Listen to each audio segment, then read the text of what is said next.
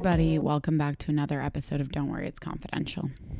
Happy Thursday, everybody. Happy whatever day you're listening to this on. It is a Monday for me. I definitely have Monday energy today. Woke up feeling like, oh, but I've had actually a pretty good day. I was able to get things done, see some clients today, and edit my podcast. Started actually editing on a Friday night, which is like really unlike me, but wanted to get ahead because I am going to a wedding this weekend. I'm going to a wedding. One of my best friends is getting married, and I'm going to Vancouver on Thursday. So I'm taking Friday off and seeing clients today as well, so I had to get ahead. I also had an engagement party on Saturday, not just any engagement party, but my brother's engagement party. It was like so, so beautiful. We set up a whole little garden party with my family and my brother's fiance's family and friends. And it was just so great to meet people that I hadn't met and catch up with everyone and really celebrate love and happiness. And yeah, it was just incredible. So much good food, good drinks, good time, good music, all of it. And it's beautiful. We love love. And yeah, another love celebration on Saturday. I can't believe I'm at that age where my friends are getting married and my brother's getting married and actually have weddings to go to. It's exciting. No. Well, that was full Monday energy if I've ever seen it. I was sipping on my mate, which is like an Argentinian loose leaf tea drink, and I had it on my desk, like right next to my mic, and I moved my mic and just spilled it all over. So, yeah, that was all captured yeah, last week's episode was all about balance. And it's quite funny because I feel like I needed it more than I needed it more than other episodes I release. It's very on theme for things that I'm going through right now of just trying to figure shit out, trying to balance everything out and not get burnt out. So just here to report that it's still a work in progress for me. Anyone else feeling like they could just sleep for a week? yeah, sending you love, sending you rest energy.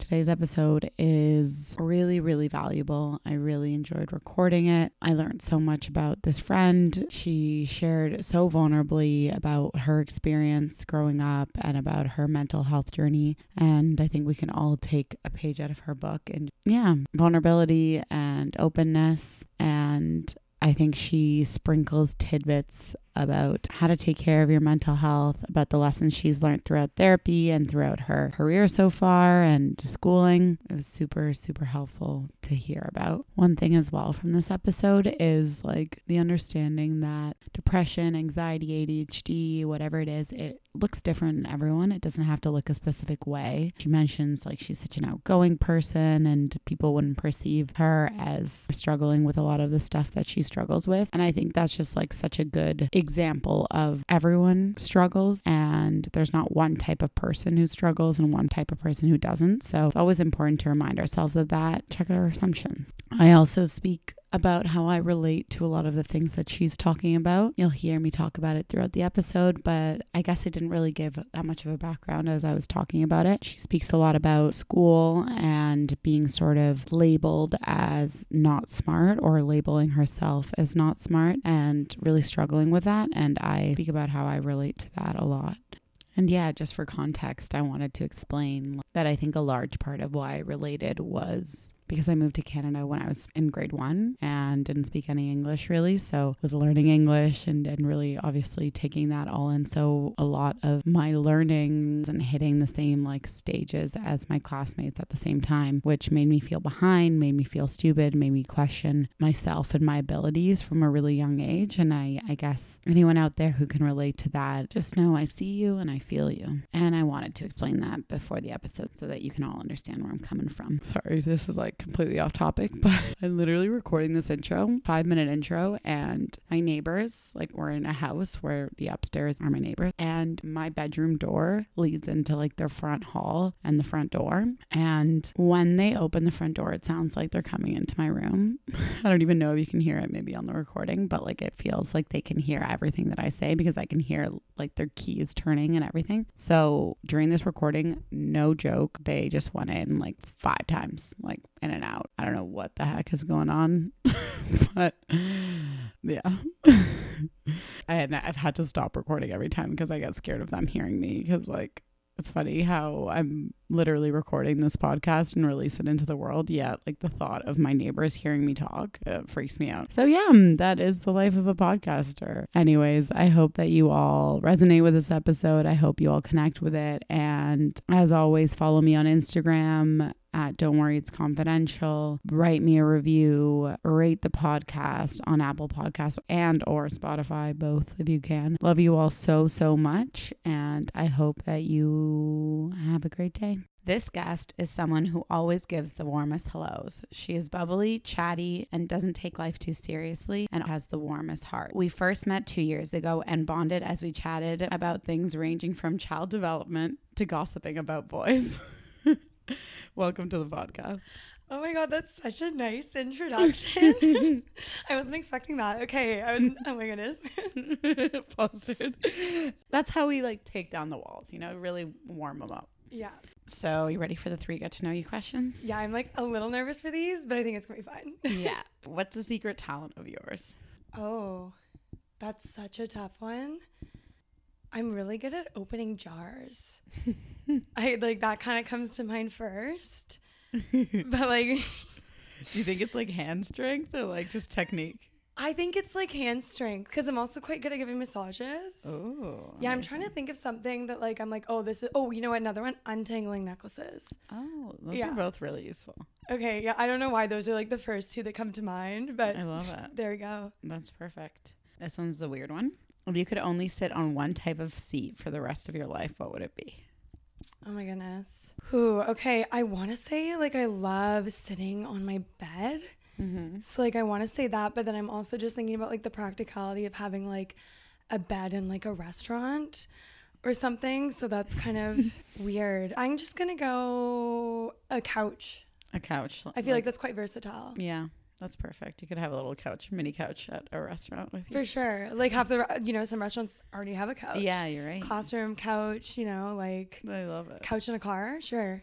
Perfect couch seat. Yeah. wow. Okay, last one. What is one feature that you would have to have in your dream home if you were able to design it? Okay. Wow. This is so unique. Can I say like a view of the ocean? Yeah, I love that. Maybe that. Yeah. Or Mhm. like a hot tub. I'm gonna go view of the ocean. Okay. That's both of those are amazing, but view of the ocean is like honestly, you can stand there and just stare at the ocean for hours. Isn't that so crazy? Yeah, I know, I know. Like at my cottage, I literally just sit and I'm like, okay, I don't need anything other than water. But like, yeah, yeah, a view of the ocean for sure. that's perfect. Okay. Are you ready to get into the topic? Yeah, let's go. Let's send. Let's send. oh, I should have said something about your abbreviations of everything. in Oh, yeah. okay, so today's topic, we're hearing all about your mental health journey. Hearing about others' journeys is so important because it destigmatizes, it allows us to learn from each other and to feel less lonely in whatever we're going through because we know other people have experienced it. And I also think that there's so much wisdom that comes from those really high points in life, but maybe even more that comes from those really low moments. And so I think talking about it is such a wonderful way to learn from each other and to prepare for those moments that will inevitably come for each of us. And there's also some areas that we haven't really touched on that we're going to be talking about. So I'm excited to get into it. Why don't we start off just having you explain your mental health story and yeah, any anything about that that you want to get into? Okay, cool. I'll try and keep it brief um, because it's quite the journey, I guess. So basically, I was born. I'll keep it brief. I was born. I was born. Yeah, so I was born, and uh, so something I was born with is ADHD, and that's something that you are born with. Uh, it is a neurological disability. So yeah, I was born with ADHD, and I was born in like a pretty chaotic household. Like there was a lot of love there and like a lot of great things. But my mom got cancer when I was one, and um, she was in remission for about four years, and then cancer came back when I was five. And at age ten, she passed away. So it was just kind of like there was a lot going on in my house, and yeah, like there was a lot of love there, but there was also just like like a lot of stress, right? Like a mm-hmm. lot of mm-hmm. stressors between my family and I. And one of the cancers my mom had was brain cancer, which can really just like you know, really take over your mental well being and stuff. So yeah.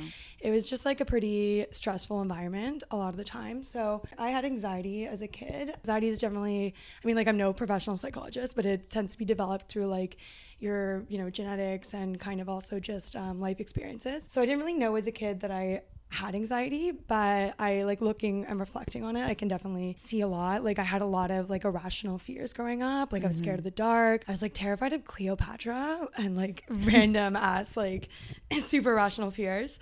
I wouldn't sleep at night. I would like bite on my clothes. I would go to the nurse's office a lot because I felt like sick, but I didn't know really like what was wrong with me. I would just go and like lie down for a bit. Yeah, so I had like a lot of anxiety growing up. And then that along with my ADHD just kind of like was very difficult. Like I kind of knew in a way that I was like different mm-hmm. than a lot of my peers. Then when I was in grade seven, my dad brought me to a psychologist because I was just like not doing well in school. I was really anxious. And I think my dad had heard through either like other people or just like teachers maybe to go to a psychologist and yeah. see what's up. So I did uh, my first psychological assessment when I was in grade seven, and like the outcome was I was diagnosed with ADHD, anxiety, a reading disability, which uh, general public knows as dyslexia, and another learning disability. I think um, there's like a lot to come out of this report. So I didn't really like understand it then. Like, oh, this is like 2007, so things like anxiety and depression and those things like weren't as talked about, mm-hmm. and I didn't really know what was ADHD. Like I didn't really understand. I kind of like had this general idea that I was stupid and then this was just kind of like confirmation of that. Like i didn't really understand like what yeah. it all meant. Yeah and i mean so anxiety and depression are really common for people with adhd i think it's like 30 or 40 percent of people with adhd suffer from mental health challenges.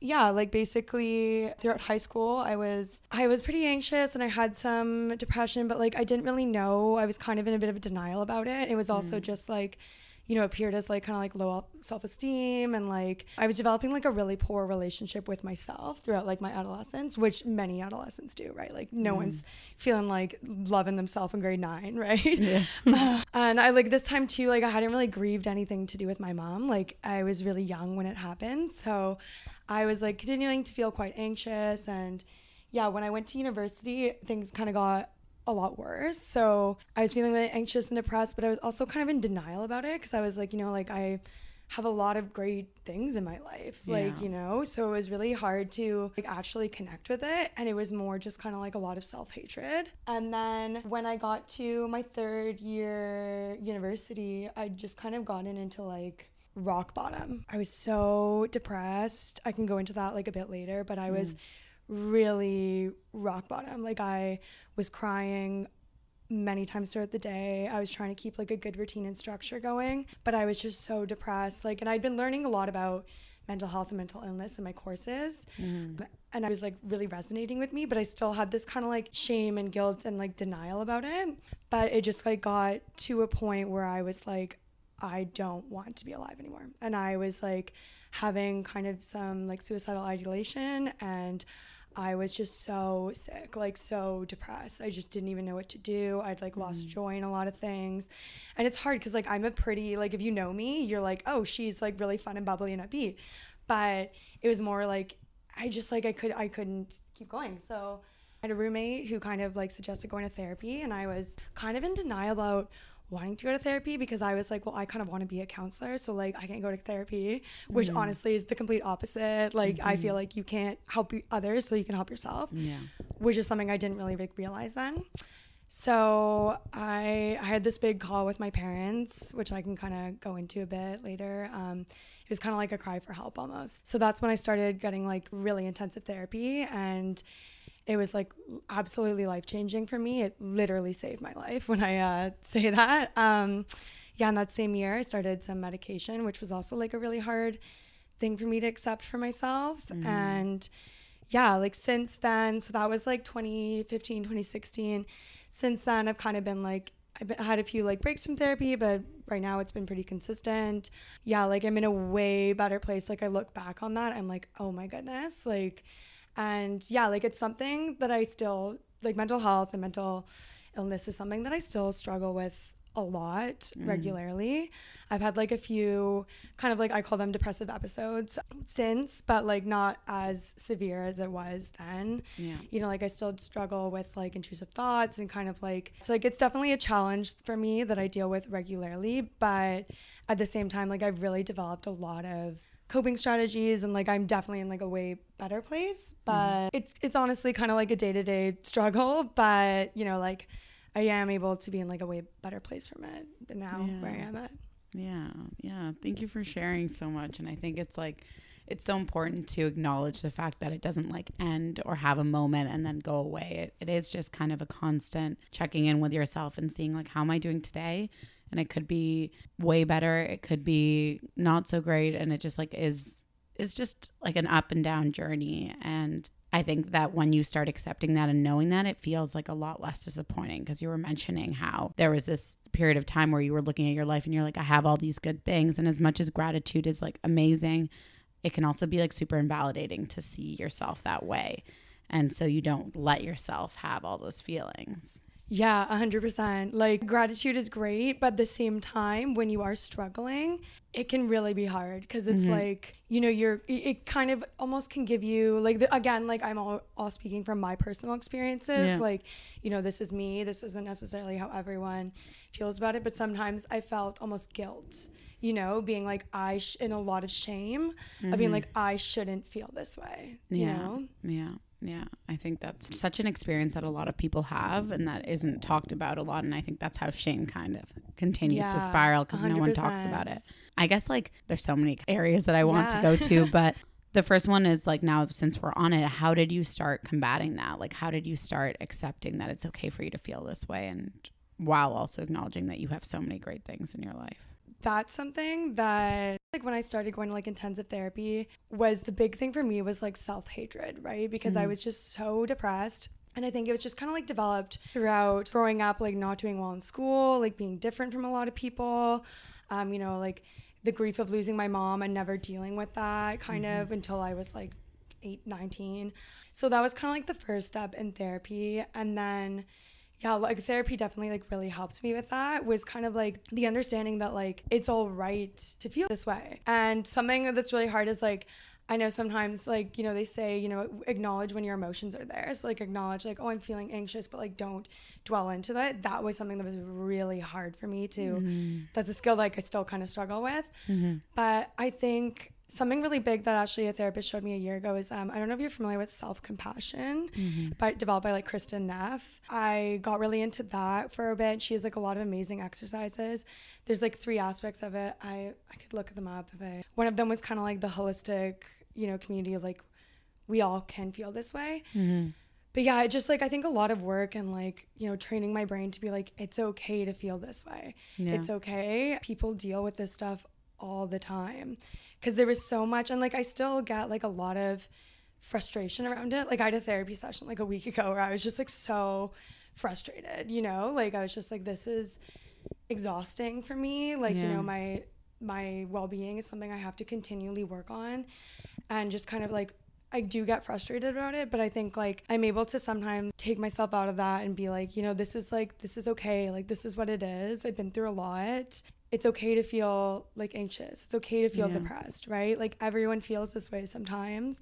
And like yeah, maybe I'm feeling it really heavy right now, but that's like that's that's kind of how it is and just like removing the shame and like mm. guilt around it, you know? And like yeah, I think a big part of like the reason I started going to therapy was also like when I was so depressed and like really unhappy, I was looking around me at people I knew and like self comparison isn't the best thing, but also it was really important for me in that moment because I saw people around me and how they were living their life. And then that was really for me like, I don't want to live this way anymore. Mm-hmm. Like, I need to, like, I want to help myself and I want to live, you know, it's kind of like this is cheesy, but you have one life, right? Yeah. So it's kind of like, I want to live a better life. Like I want to like there's there's ways to not feel this way all the time, right? It's just like yeah. a lot of work. yeah. It sounds like there's such a knowing that you have that it's okay now that maybe you didn't have before. And even if there's moments where the like belief in that flusters because like naturally it would get frustrating, naturally it would just be like exhausting at the same time, like you do have that knowing. So, like, even when you're upset, you know that it's going to be okay because you know it is okay. And so, I, I think that's like such a huge difference to like how you saw it before that you didn't think it was okay for you to feel that way. Yeah, like I think that's been one of the, like the biggest mental changes I've had is mm-hmm. like knowing that it's okay to feel this way. Yeah. You know, like mm-hmm. whereas mm-hmm. before it was so like when I reflect on that time, it was like so much anger and shame and guilt and self hatred of feeling that way. Whereas like now I'm in a way better place. I'm like, it's it's fucking okay. It's sorry. Yeah. Can I swear? It's I'm like it's yeah. okay to feel this way. Like it is what it is, right? Yeah. It actually makes me think of like I feel like something that me and you have in common is that people perceive us as like a super happy, super outgoing, super bubbly kind of people. And that I think for me made it difficult for me to have negative emotions as well because I was like, I'm supposed to be this person that people perceive me as. But I, when I'm alone, I feel really sad sometimes or I feel really anxious. And I'm like, is that okay? Like, it doesn't feel like it's okay because it's not supposed to be my personality. I guess like how how has that experience been for you? Just like I'm curious personally. Yeah, no, everything you just said right there like really resonates with me. Yeah, like that was really hard because it was like it's kind of like I almost I'm living like I have like two lives or mm-hmm. like you know. Mm-hmm. I think that was like a big thing for me is when I was so depressed, I was not able to ever be that happily bubbly person really. Mm. And I wasn't able to do things I love doing. Like I love conversing with people. I'm very social and I felt like I couldn't do that as well as I could before. Recently, I've just kind of been like, you know, this is this is me. Like when I'm alone, like I can feel this way. Like it's mm. all me still. I am a very happily bubbly person. I think like it'd be interesting because I feel as though people would be surprised to hear, you know, this story and kind of hear yeah. this is like who I am and yeah, like it's kind of shocking. And like, I mean, there's always some like fear of like the stigma and judgment, right? You totally, know? Totally. Totally, It is, it's still hard, regardless of the fact that things are so much more open. It's still hard to be vulnerable and like mm-hmm. express all these things yourself because we all want to be perceived in like this, like as good as possible way. Yeah. But I think like it's also so nice and people feel so close to you when you share because they know that like they also have moments that they're not 100% feeling great. And so it's, if, I think it brings people so much closer. Yeah, exactly. And it's like, I mean, it's still me. Like I am a happy, bubbly, outgoing yeah. person, but I also have another like I also struggle, right? Like yeah. it's all still me and they're all just like parts of me and like I think the important thing is viewing myself as like a holistic approach, not like, oh, I have two sides to me. It's like it's all one person, it's yeah, all me, it's and they're just like part. all kind of things that are in me, right? Or like Yeah. Yeah, big like learning that I got from like taking a course in DBT is like two opposing things can be true. And I've probably mentioned it on the podcast, but it honestly changed my life and like so many clients as well. It's like just being able to say like yeah i can be extremely happy and i can also be extremely sad. Yeah. And those things can both be true about me or like just any sort of opposing uh, like attributes about ourselves. Like i can be 100% okay with a situation but at the same time be like extremely frustrated. And it's okay for those things yeah, to exist. Like i kind of i'm very like visionary sometimes when i get into these type of things but mm-hmm. i just like view myself as this like circle yeah. and like all of that in the circle yeah. you know not like uh, scale or whatever, but more of like a holistic circle thing. Yeah. But yeah, that reminds me like I um when I was in like very intensive therapy was art therapy, which I was very for. Mm-hmm. But when you deal with like anxiety and depression, again, this is my scenario, it can come to a point where it feels like you are just a ball of mm. mental illness. Like mm. it feels like you lose yourself and you just kind of feel like a walking lump of depression, anxiety. Yeah. And I had a therapist, she asked me to paint depression and anxiety. So I was like, okay, sure. So I just got like these very aggressive strokes on like a plain canvas of like a black gray blurb. I had an exacto knife and I was like kind of ripping up the canvas. And when I was done, she held it up and she said, Here's depression anxiety. She said, say hi to it. I so I was like, hello. And then uh, she said, like, look, this is a part that might be in you, but it's not all of you it's yeah. out here. You're saying hello to it. This is something that might be in you but it does not define you and it's not all of you. And that to me was like a very powerful experience yeah. of like reminding myself that like yeah like this isn't all me. Like it, it feels like it sometimes but it's not. Yeah. Oh my god i literally have chills. I think it's so important. And and i also like laugh when you're like hello because it's like doing that kind of stuff always feels so silly, but it's so like important because it it is like seeing it as just a part, personifying it and being like that's just like something in me rather than yeah, all of me consuming. It's like it is so it's so huge. Yeah, no, I know like some of the exercises I just like you kind of like she'd she'd tell me and I'd be like, oh, really? And then like I'd do it and be like, oh, okay, here we yeah. go. And I'm like sobbing, like this is so powerful. Yeah, yeah, exactly. I guess that kind of reminds me of like something I wanted to ask about before. It's like the moment that you were in grade seven, if you can think back when you were getting that diagnosis, when you were like, you got that list of things that was going on, like, mm-hmm. how did it feel? Because I think getting a diagnosis can be an amazing thing for some, a harmful thing for others, uh, uh, eye-opening thing. I think it ha- has so many elements to it. So I wanted to hear your experience. Yeah, I think my diagnoses have my perspective of them and my connection to them have very mm. much evolved over the years. Mm-hmm. So when I was in like young, before I was diagnosed, I just kind of knew uh, something was like different. Like I was very like I was a bit of a space cadet. I was super hyperactive. There's like three different types of ADHD. So there's type one, which is primarily inattentive, and that's like the most common in females, and it goes extremely underdiagnosed. Mm-hmm. There's a lot of upcoming research about that now, which is really interesting. There's type 2, which is primarily hyperactive impulsive, and that's like a much more rare type. And then there's type 3, which is combined. So it's inattentive as well as hyperactive impulsive. Yeah. So that's the kind I have, which is tends to be like I think almost kind of easier to diagnose because like it's more apparent, whereas like inattentive can just come across as like not paying attention and being like yeah. daydreaming. Um, yeah, so I kind of knew like I just wasn't like at where a lot of my peers were at. Like I remember reading was something that was really hard for me. I remember sitting and like trying to do homework and I swear like it would take me 3 hours to like attempt to read like a textbook page that I wouldn't even get through. I just kind of like knew but like I didn't know like what it was, right? Like I just kind of mm. thought I was a little weird and I kind of thought that I was dumb. Like I was like some people are smart, some people are dumb, I'm dumb. So yeah. like that was kind of my understanding of it and my parents like worried a lot about my school. They like my dad has always been like my biggest advocate which is like so important. And he really wanted me to be like succeed as well as like my mother. So you know i was in tutoring. I'd like i'd get so much support. But yeah so when i was in grade seven i remember like you sit down after and i had a meeting my psychologist was like so lovely. And she was like just incredible just so supportive so like my time spent with her was like great. And I didn't really even know what I was doing there. Like my yeah. dad was like, "You're gonna get a test on like how you learn best." I was like, "Okay," and it's like you go for like five sessions of like a few hours or something. Yeah. So when we did like the sit down, she went over and she was kind of like, "These are some things you're gonna get. You're not gonna have to take French anymore." And I was like, "Okay, that's a relief because like I I can barely understand English. Like I don't even know what the fuck's going on in French class." Mm yeah and so she was very positive about it though. She was like you know the reports just like you light up the room you walk into. It was like so kind and she was really positive. She just spoke about in such a positive way but i also kind of saw my dad felt a little bit worried i felt like. And then honestly probably adhd i like didn't really walk away with like a lot of info. And then when i went to high school i kind of started getting like extra support. So i had like a period in school where I would get to go to like a resource room and have teachers help me.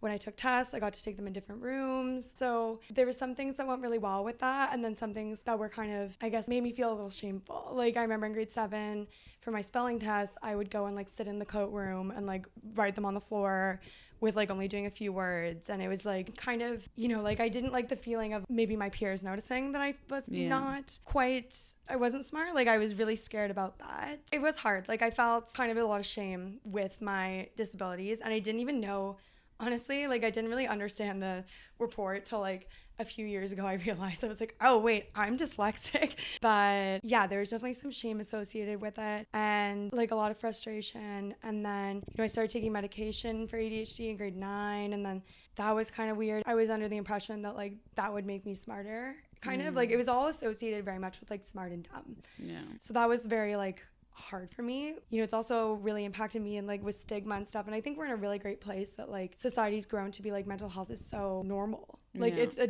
it's a type of health, right? It's like physical health, it's mental yeah. health, it's emotional health, like spiritual health, whatever. So that's been a lot better. But like I felt like I was it was a lot of shame throughout the years, and now I'm kind of at a place of like kind of proud in a way of like I'm like this is who I am, right? Mm-hmm. And everyone's got their shit, like you know. Yeah. Yeah. Yeah, it's so important to acknowledge that like sometimes it is necessary to like give you access to resources and feel understood in terms of like, oh, this is what was happening and like really like yeah, feel like you have a roadmap to getting like having an easier time in certain things. But at the same time I think it can bring a lot of shame, especially like I mean, I think we're gonna speak about this and how things are changing, but I, I definitely relate to that feeling of like feeling dumb and feeling like you don't understand and feeling like other people are judging because I think that was like very much in our like dialogue as kids like either you're smart or you're dumb. Like yeah I think I think that's so important that you're speaking to that and like thank you for bringing that up and like the things that it it brought up in you. I guess yeah going into what you ended up picking as your career and everything like how do you think that it's changing now? Yeah for sure and like to go off that yeah i was very like you know my, again like my dad was like my biggest supporter and he would always cheer me on and be like you know i'd fail basically all my math tests and my mm-hmm. dad would be like you know what it's just like a math test like we're gonna do everything we can you know he would mm-hmm. like make every effort to like talk to my teachers and stuff and he'd cheer me on and just be like you're such a kind like whatever person and like that's why i know you're gonna be successful you know just like yeah but at the same time yeah i was just like a lot of shame. Yeah, yeah. So wait, I guess sorry, just to yeah, interrupt because yeah. I thought of something before we go into how it changed now. I guess like I'm wondering like what do you think the role of like if you can explain as well what this is a little bit, but like the role of self fulfilling prophecy. Like what did you notice that was in your in your life as well? I actually think about self fulfilling prophecy like daily. Me too. Um, yeah. My interpretation of self fulfilling prophecy is like this is the one example they give you in like university. yeah. Like basically you're in a relationship and you're so scared your partner's gonna cheat on you. You start acting in like really paranoid ways mm-hmm. and the partner gets so annoyed they end up cheating on you. Like, right. So it's kind of yeah. like you believe a certain thing and then it ends up happening, but be forced on your like it happens because of your beliefs. Yeah, exactly. And there was also like this like study with kids specifically about if teachers were told at the beginning of the year that certain kids were smart and certain kids were dumb and it was just random or like I don't know, smart and dumb were the words, but essentially through the way that they taught them and and acted towards them and the time that they gave them and like one helped them and all that, the kids that were labeled as smart did better than the kids that were labeled as dumb. Yeah, we talk about that a lot um, in like the teaching education program I just did in my mm-hmm. master's at uh, about like labeling and bias, which is so big. And yeah, like I think I think for myself, it was really like I almost like went against a self-fulfilling prophecy because when I went to university, I started doing like really well. And in my 12th grade, I was doing really well. Mm-hmm. Randomly, like, I mean, high school, you can kind of like cheat the system a bit. But um, so, and it was like finally because I was doing shit that I was interested in, right? Like, I wasn't taking math and like biology. And so I started doing like really well and I was kind of like surprised. But I still like it was like I still this denial. I was like, "Oh, well, I'm doing well because like maybe everyone does well in my program." You know, like I wasn't willing mm. to accept. But I think something that's really interesting, a big connection I have to the self-fulfilling prophecy years ago was I was or it's like maybe after I moved here, I was dealing with like a lot of anxiety and depression and my intrusive thoughts in my head was in this place that was like I'm so unwell, I'm so unwell and I kept like like resonating with this. Mm. And it took me a lot, like, you know, to get outside of that and to kind of be like, you know, like, I need to stop clinging on to this because yeah. it's going to be a self fulfilling prophecy, right? Yeah. But yeah, so to go back to kind of what you were saying about like biases and labels, that's something that's really interesting in teaching because I really try to see my students for their strengths. That's kind of like my new vision for it is mm-hmm. looking at students as a strength based approach, right? Yeah. So not looking at you know, I don't want to hear teachers say like, "Oh, I had a really hard time." Like they're like they don't listen, they blah blah blah blah blah. Like that's really toxic. I think as a teacher, you can say, "My experience teaching them, we faced a lot of challenges in that classroom," mm-hmm. but I don't think you can call a student out for what they are. And I think it honestly reflects your teaching how that yeah. student is successful, right? If your student's not succeeding, that's on you like in, in, a way like sometimes it's not but like you know not to like go against teachers because you know they yeah. do everything like teachers you do everything you can but i think there are ways like that that student can learn you know and yeah, it's hard because if you get a student and it's like, yeah, the student has like ADHD and like dyscalculia, then you're immediately gonna respond to them in a different way, right? Yeah. Which is both a good and bad thing because you do need to provide them with tools to be successful. But it also can be a bad thing with just kind of like the stigma and how, you know, you kind of like develop the bias and expectation that they're not going to be successful in like that particular. Mm-hmm.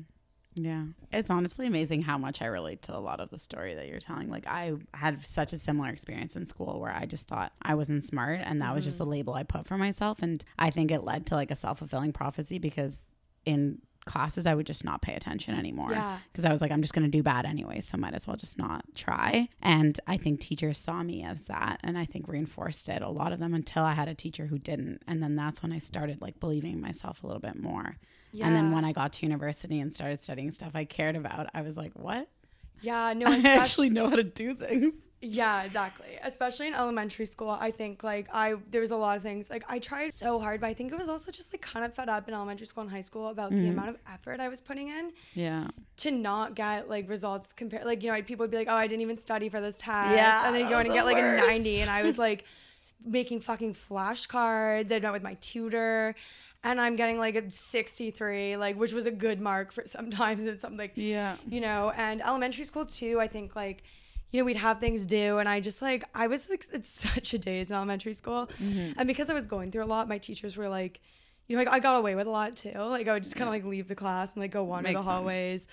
I but like I just remember kind of being in elementary school and being like, I don't even know what's going on right now. Like I don't yeah. even know what we're doing. Like I don't know. Like and yeah, just kind of like in a way like a little bit of giving up too of just kind of being like, okay, like I have no clue what's happening with this. Like I don't understand it. I'm not gonna do it. Yeah. Because I'm almost just like embarrassed of what the outcome's gonna be. You know. Totally. Or like I don't even know where to start on this. Like so I'm I'm not gonna do it. Totally. Yeah, I think that so many people are gonna relate to this and like that experience of feeling so frustrated and feel like you're just like pushing for no reason because the outcome doesn't feel good enough yeah i mean i i loved hearing the way that you're already applying like everything that you experienced to your job your career. As a teacher can you tell us a little bit more about like that and how i guess like how your experience in school and your experience with mental health influenced your choice in in what you wanted to pursue? And then more about like how the education system's like changing and all that kind of stuff. Yeah for sure. Yeah so i'd always loved working with kids. That was just something that really came naturally to me. Like i think i am like a bit of a kid. You know i love a Disney mm-hmm. movie. I love to be engaged in like, you know, just like fun, organized fun. so I didn't want to be a teacher though. I was like, no, that's, I'm not being a teacher. My mom was a teacher and it's a curse when you have a parent that's a teacher because mm. like you're mm. going to be a teacher. um, but I wasn't going to be a teacher. I so I went to school. I did my undergrad in applied human sciences, which is like a fun term for social psychology, mm-hmm. and I specialized in youth work. So I kind of wanted to be a counselor, and the reason behind that was I did love working with kids and youth.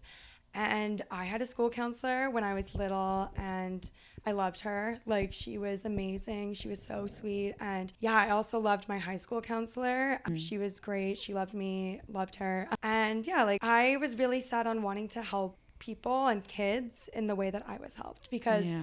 I think I am so fortunate in the support system I had growing up um, you know, with like losing my mom and everything. I'm so fortunate with my friendships and my family. And yeah, I was really just like so lucky to have some super special people in my life that like really helped me. And a lot of those were counselors. So that was kind of my idea. And then I did my undergrad and I was in kind of specialized in youth work. So I did that for a bit. Mm-hmm. And again, like that kind of just came from wanting to help kids and youth that are struggling. And I have this big philosophy that's like kids and youth, like they have the right to be successful and they need the tools to do it because they can't do it on their own. Yeah. Right? Like their neurological development isn't like there. Like if you're a kid and you're growing up in poverty and you're facing abuse and you have like, you know, learning disabilities, anxiety, like trauma, you're you need someone to help, right? Mm-hmm. Like you can't help yourself, right? You're young, you don't have the tools to do that. They're not making their next meal, they're not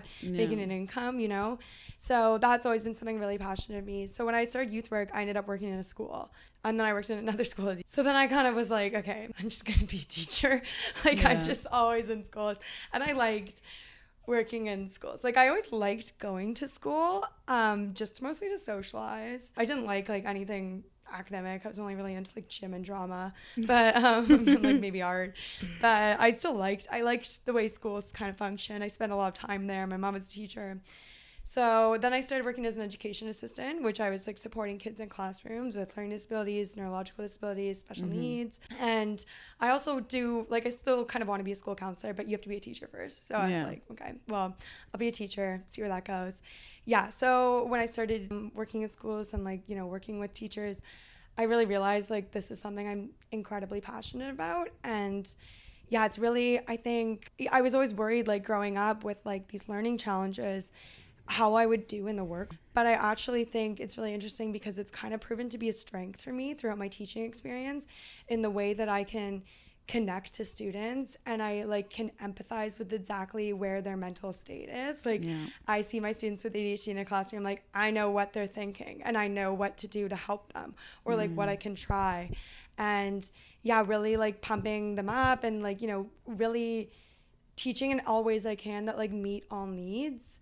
Um, I actually received an email yesterday and it was like I was crying because it was um, a mother of a class that I taught in like last year and I read this book called The Fish in the Tree. Mm-hmm. It's about a kid who has dyslexia and like her challenges and stuff. And at the end of the story, you know, I opened up to the class and said, this is something I actually struggle with. And I'm very open about it. You know, I tell all my students, I'm like, miss blah blah blah um, is not i i have i'm still learning to spell and that's something that i keep working on so please feel free to correct my spelling because that helps me learn mm. and i am very open about this kind of stuff so i explained it and i said you know like reading and writing was something that was really hard for me you know i think it's important to kind of like break that stigma for them totally. and this mom emailed me and she said you know you taught in this class you read this book and i just want to thank you for the impact you've had on my child's life my child was diagnosed diagnosed with a learning disability last week. She brought home the book. We've been reading together and she shared your connection to it and it's made her feel not alone. And it's really helpful for her to see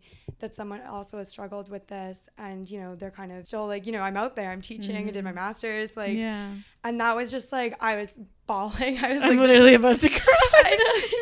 I, was just like, this is yeah, amazing. And like, you know, it's hard because kids are still, they can be like competitive in their classroom. They're like, oh, what you got in your spelling test? And this was like yeah. my grade ones. And like, I don't believe in spelling tests, but the teacher I was working with was doing them. And, you know, I kind of said, they'd be like, oh, or, you know, a kid would ask how to spell the word the. And I'd be like, oh, well, like, let's sound it out, whatever. And one kid would be like, I know how to spell that. It's like the first sight word you learn. I said, you know what? We all learn differently. I said, when I was young, I had a really hard time to learn to spell and read. It took me many years to learn how to spell and read. I don't think I could read properly till grade three or four. And I'm very open about that because mm-hmm. I think mm-hmm. it helps kids, you know, learn. I'm like, some some people are really still working on their reading and writing, but they have other things that some other kids are working on, you know, like Yeah. Oh, I think that's like the most important stuff in the world. And that's constantly stuff that I work with clients of just seeing whatever they're going through as a strength and like how much learning it's going to provide them in the workforce. Because, yeah, I work with students. So it's like right before going into their career and university students. And they're like, all worried about that. They think, how can I be successful? How can I be in the workforce when I struggle with X, Y, or Z? And it's honestly, I think every single time a strength to be able to have these experiences, to be able to have compassion for others, to break things down, to break down the systems that are not working for anybody. Because mm-hmm. even that kid who knows how to spell it, the fact that they feel like they have to say that, it's like reinforcing the pressure they're putting on themselves to like be perfect. So it's like, yeah, it, it doesn't really work for anybody. And so, exactly. like, as, as much as we can break it down and like start questioning and sharing and mm-hmm. empathizing, like, I think the the better for everybody. Yeah. yeah. And so to like kind of answer about how the education system is changing from yeah. what I've seen and great like job keeping us on track. and from my experience is I think we are really working on like a strength-based approach. There's something called universal de- design for learning. It's really interesting. Mm. So it's all these different ways of how we can kind of like recruit stu- student interest, mm-hmm. how we can support them in different different academics and like different school topics. So I think like what the biggest changes I've seen is like really putting the child at the center of the learning. Mm. So really moving away from like writing a test. Yeah. Like I don't believe a test is a valuable way to assess learning. It is the easiest for sure because you take a test, you mark it, it's easy for teachers. It's such a cop out. In my opinion, it's useless, right? Like I remember doing a test like label the skeletal system. Do I remember anything from the skeletal system? No. But mm. had my teacher been like, what do you want to learn about the skeletal system? Or like what bone do you think is interesting to you and why? That type of thing engages interest mm-hmm. and it helps students. you know, go off that and like what did they want to. So a lot about that. There's like, I think I'm noticing just like a lot of like different tools to support learning. So for example, when students are in like grade one and we're having them write, I just want them to put any letters on paper. Like they are spelling things, you know, I I have a hard time even figuring out what they're spelling, but it's great. I'm just like, yeah, like try your best. Write as many letters of the word that you think you know. And then, you know, I'm like, amazing, you know, you did this because it's just like building the confidence, mm-hmm. right? Because if you don't build that confidence, st- students don't want to try. They feel scared. And something really big is I love to have students like excited about what they're doing. Moving away from like read this and answer questions, you know, like that's not, again, an effective way to assess learning and it doesn't get people excited, right? So I think mm. we are learning, uh, we're working a lot towards like inclusion and just universal things that work for everyone. So having a visual schedule so that all the kids in the class know what's going on, particularly those who maybe have like autism and they need that routine or yeah, just like so many different tools that like work for everyone. Just like providing those approaches that like certain kids really need, but for everyone. So I think like that's something that's really changed and just kind of like right now the Toronto District School Board especially is really focused on like equity, right? And diversity and inclusion and making that the priority, right? To make sure that like all students feel they have an equal chance in being successful. I love that. That's so wonderful to hear that we're going that way. It's so important. Like I've always thought thought that everything kind of starts at schools and can really change for the good or the bad. Like you said, like people can be in so many circumstances, but having like those stable one or two people, teacher, counselor, whatever it is mm-hmm. at school that you can rely on and and feel supported by, like completely can change the trajectory of someone's life. Yeah, for sure. Yeah, no, definitely. Like I spend more time with some of these kids and their families do, right? Yeah, like yeah. I'm with them all day. Yeah, like it's super important that they all feel like school is like a safe place for them, you know, and they feel yeah. like good about going there. So the kids are like, I want to stay home and play like Xbox, but you know, I'm yeah. still like, yeah, yeah. I guess this is kind of like a, maybe a complex question to answer, but I'm just going to go for it. I think from our generation and our parents definitely, but there was the whole like smart or dumb, the mm-hmm. right or wrong approach. And I think that's what honestly shaped our thinking in a lot of ways mm-hmm. and what mm-hmm. shapes the way that we feel about ourselves, mental health, and the things that we struggle with, good or bad, all the time, like that dichotomy. And it sounds like now things are changing so much mm-hmm. and becoming so much more celebratory of people's strengths and seeing strengths as different. I guess, like, if you could kind of say something to those adults now that are listening to this or these older people who are struggling with these dichotomies still yeah. like what's something because it sounds like it's something that you've really worked on like yeah. what are some pieces of advice that you could share for that yeah that's a really good question yeah like i'm really focused on just finding like a s- strength base you know and mm. um, that was something really hard for me when like i had a lot of mental health struggles was like you know, I didn't like anything about myself, right? Mm.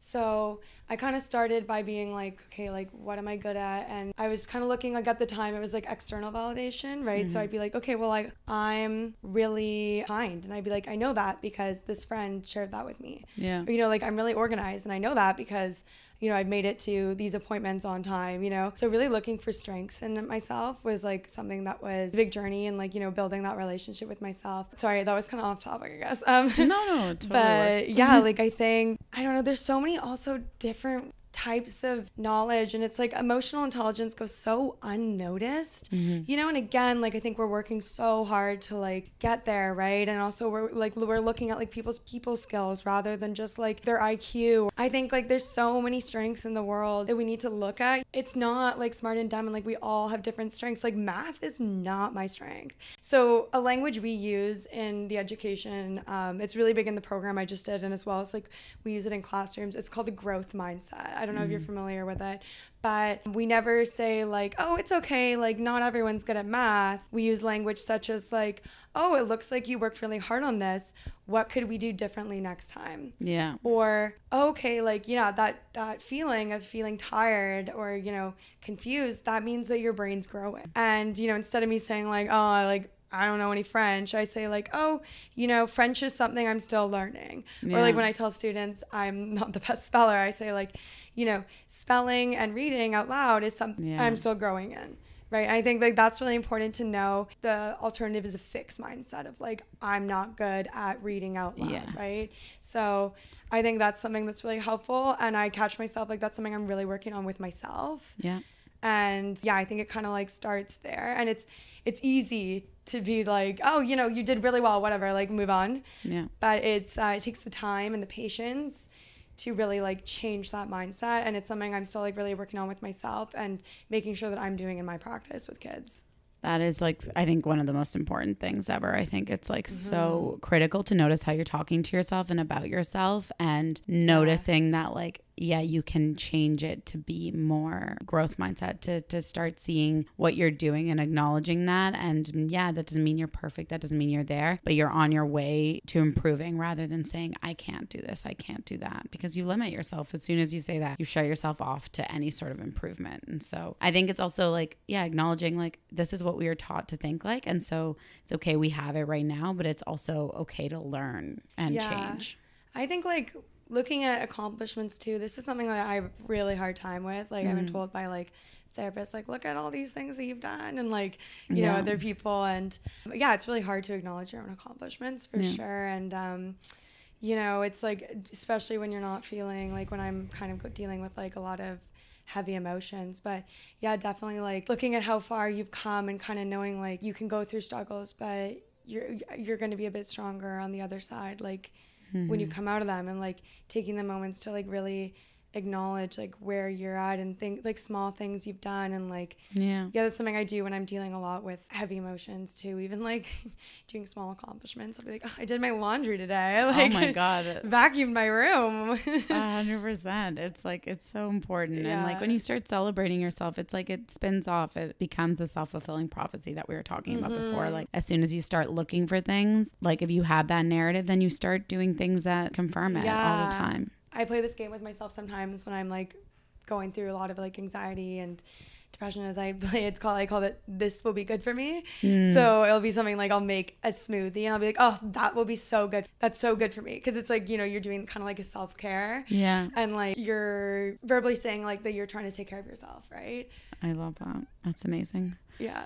That was amazing though. I think that you've provided like so much by sharing your story, but yeah. also by like applying it to kind of like the wider social sphere, including schools and just kind of like the cultural aspects that do influence how we think and how we feel. And and by also I think it's so nice that you can like give us the lessons of like what kids are learning today because sometimes we have to remember like some of our core beliefs and the core ways we think were formed when we were kids. So if we like reteach ourselves like we're kids, then maybe we have also the chance to change some of these things that are so ingrained in us as well. Yeah, no, 100%. I think that is definitely really important. Like, I think, you know, people don't really think of like what's going on in school. Like, I have, I always get people being like, do you guys still do this? And I'm like, no, you know, and it's great. Like, it's yeah. great that we're not still doing that. And yeah. I'm hoping that, like, you know, by sharing my story can, you know, resonate with like whoever mm. is also out there listening who might be like struggling with certain things. And yeah, like, I know like something that really works for me is, you know, when I'm struggling is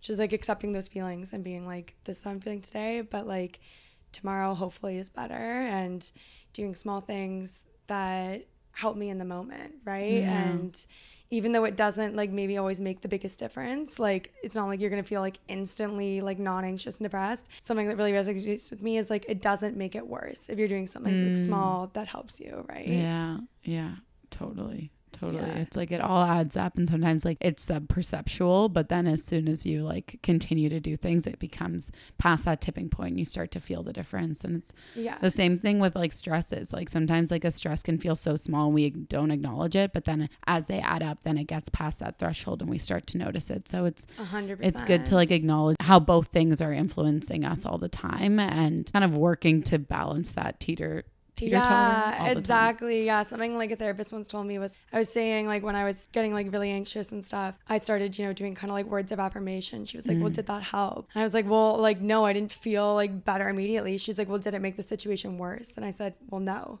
it didn't. Because mm-hmm. sometimes it's about what you can do to not make the situation worse and not yeah. get into that darkness right? So beautiful beautiful. Yeah well i'm so excited i got to come on here. I'm like, so excited too. Let me ask you the last question oh, okay okay, okay. oh goodness. These these again fuck. What's something that you have in your life now that in the past you always wanted? Oh my god kind of like sticking on the topic, but like I guess like a better relationship in myself, right? I know I spoke a lot about like kind of going through times where I had a lot of like issues with myself. And I think like I'm really fortunate that I've done a lot of work and had a lot of amazing support systems that I feel like I'm in a really good place with myself. You know, I value myself and I have that better relationship. So that's something I always really wanted and I really worked on it and I got here. So I love that. That's so, so important. It's like the most important thing, honestly, to have a good relationship with yourself. So yeah. I think that's so great to see that you can acknowledge your progress and and that you feel better and Yeah. you did at another point.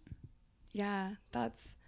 I was trying to think of something like materialistic, but like I literally can't think of off the top of my head. it definitely doesn't have to be materialistic. Yeah. so you're good.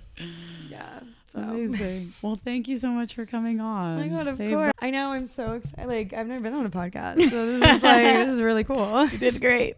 It's really age. really age. okay, bye everyone. Goodbye.